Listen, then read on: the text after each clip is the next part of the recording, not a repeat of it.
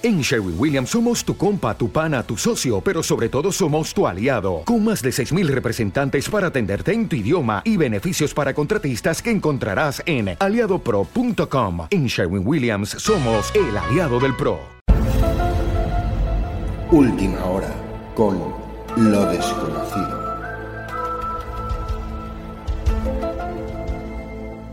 Muy buenos días, buenas tardes y buenas noches, dependiendo de cuándo nos estéis escuchando. Y ya estamos otra vez por aquí con un nuevo programa de lo desconocido actualidad, porque traemos noticias que han salido durante los últimos días, que tiene que ver eh, en parte con el fenómeno ovni y en parte con, digamos, el mundo espiritual, ¿no? Que ahora las iremos comentando. Como siempre, eh, David, ¿qué tal estás? Bueno, bien, animado porque creo que es un tema que hay que tratar, que es de actualidad, pero un poquito contrariado, ¿no? Pero bueno, ya lo vamos a ir viendo, que yo creo que, que mi postura la he podido ir desvelando estos días, pero, pero bueno, bueno. Sí, sí, sí. Primero vamos a ir comentando un poquito, luego al final sacaremos unas conclusiones que yo creo, no sé si, si va a ser igual o no, pero yo creo que van a ser muy parecidas a las tuyas, las mías. Pero bueno, eh, empezando por una de las noticias que, que han salido, involucra al periodista Ross Coldhart, que es un investigador de ovnis, ¿no? Eh, que en vista de todo lo que ha pasado con esto del Congreso, eh, que ha habido otros 30 nuevos informantes. No han salido a la luz, pero por lo visto eh, ellos también han prestado su declaración al Congreso de manera más privada.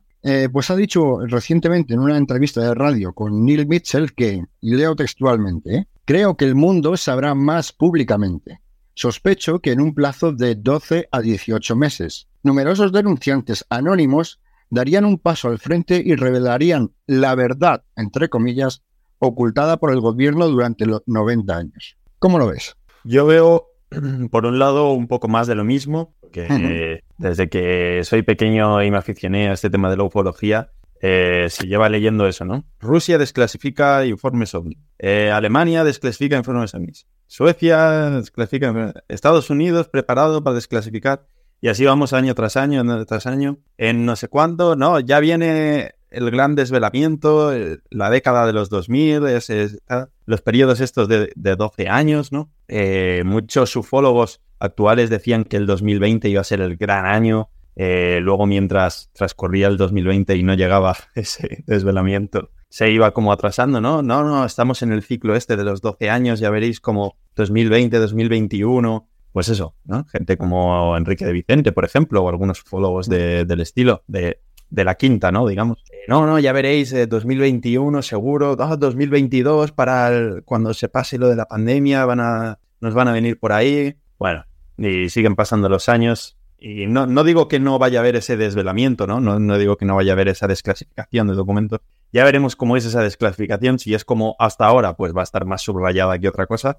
Supongo que el plazo de 12, 18 meses es para que la gente le dé tiempo a leérselo y tenga y tape lo que tenga que tapar, porque no entiendo esos plazos, ¿no? Eh, ya dimos unas noticias del Congreso que nos leímos, no sé si te acordarás, el acta, ¿no? De, de, lo que se hablaba en el, en el Congreso de Estados Unidos y se iba y vimos ese plazo de, de desclasificar informes OVNI y como el presidente de la Cámara daba seis meses, ¿no? Tenéis seis meses para desclasificarlos. O sea, tenéis, vamos a ver, yo, yo creo que esos informes saben dónde están. O sea, ¿por qué seis meses? ¿Por qué 12, 18 meses? Me, me suena a margen de maniobrabilidad. Pero de todos modos es eso. Tiene que venir el, el gran desvelamiento, seguro. Puede ser que sea ese, puede ser que nos estén introduciendo ahí poquito a poquito el, caballo de Troya, ¿no? Porque, claro, antes sí que es verdad, como he dicho, tenías esos, esas desclasificaciones, esos desvelamientos, pero no tenías nada, nada detrás, nada,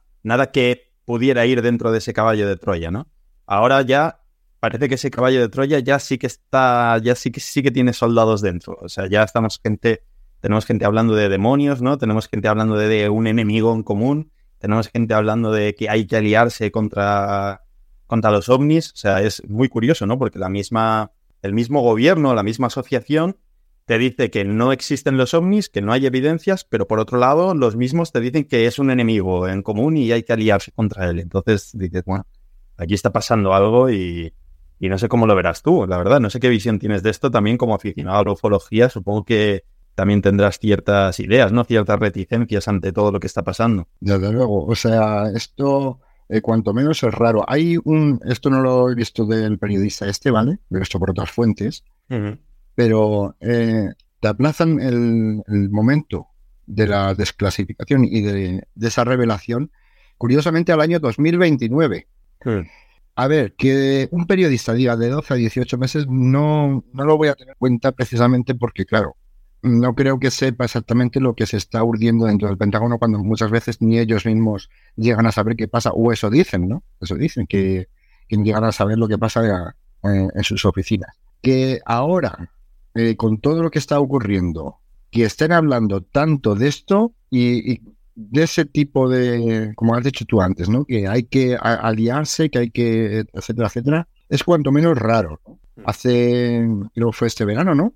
La conferencia esta que dio la NASA, por ejemplo, eh, era supuestamente pues para mm, contar un poco el procedimiento de, las conclusiones de ese estudio que, estaban haciendo. Claro, es muy llamativo que solo dicen hemos llegado a unas, a unas pautas que seguir, pero eh, decía el director de la NASA, no sabemos qué son, pero no son extraterrestres, a lo que un periodista le preguntó, entonces si no saben lo que son, ¿cómo saben que no son extraterrestres? O sea, tienen ahí un chanchullo montado no, la NASA va a ser muy transparente y vamos a poner a alguien en el cargo de esta investigación, le preguntan, ¿quién va a ser esa persona? Y dice, no podemos decirlo. O vamos mal con la transparencia. Y encima ya cuando empiezan a acusar de la expediente X, la serie, de toda la conspiración que hay ahora, o sea...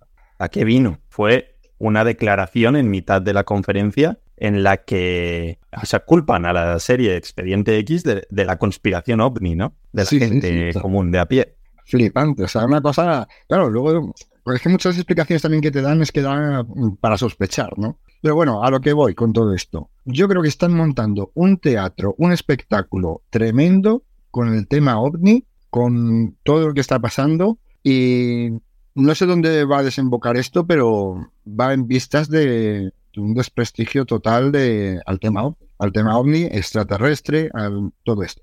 No sé si desprestigio, o sea, creo que a ver, es que esto es difícil de explicar, ¿no? la ufología siempre ha estado mal vista eh, en términos generales, ¿no? Pero es que ahora se la han cargado totalmente. A mi parecer, ¿eh? estoy hablando como opinión personal. Pero ahora se la han cargado totalmente. O sea, yo, por ejemplo, siempre he sido un aficionado loco de la ufología, o sea, loco. Me veía, me leía todas las revistas que salían, me, me veía todas las películas de ovnis, por malas que fueran. Eh, me encantaba, ¿no? Y, y siempre estaba obsesionado ahí con el contacto, con no sé qué, con los mensajes estos que se mandaban al espacio, ¿no? Con, incluso con las señales de, trigo, en los campos de trigo, ¿no? O sea, todo, todo, todo, todo me encantaba. Pero de un tiempo aquí, creo que están siendo... ¿Te está gustando este episodio? Hazte fan desde el botón apoyar del podcast de Nivos. Elige tu aportación y podrás escuchar este y el resto de sus episodios extra. Además, ayudarás a su productor a seguir creando contenido con la misma pasión y dedicación.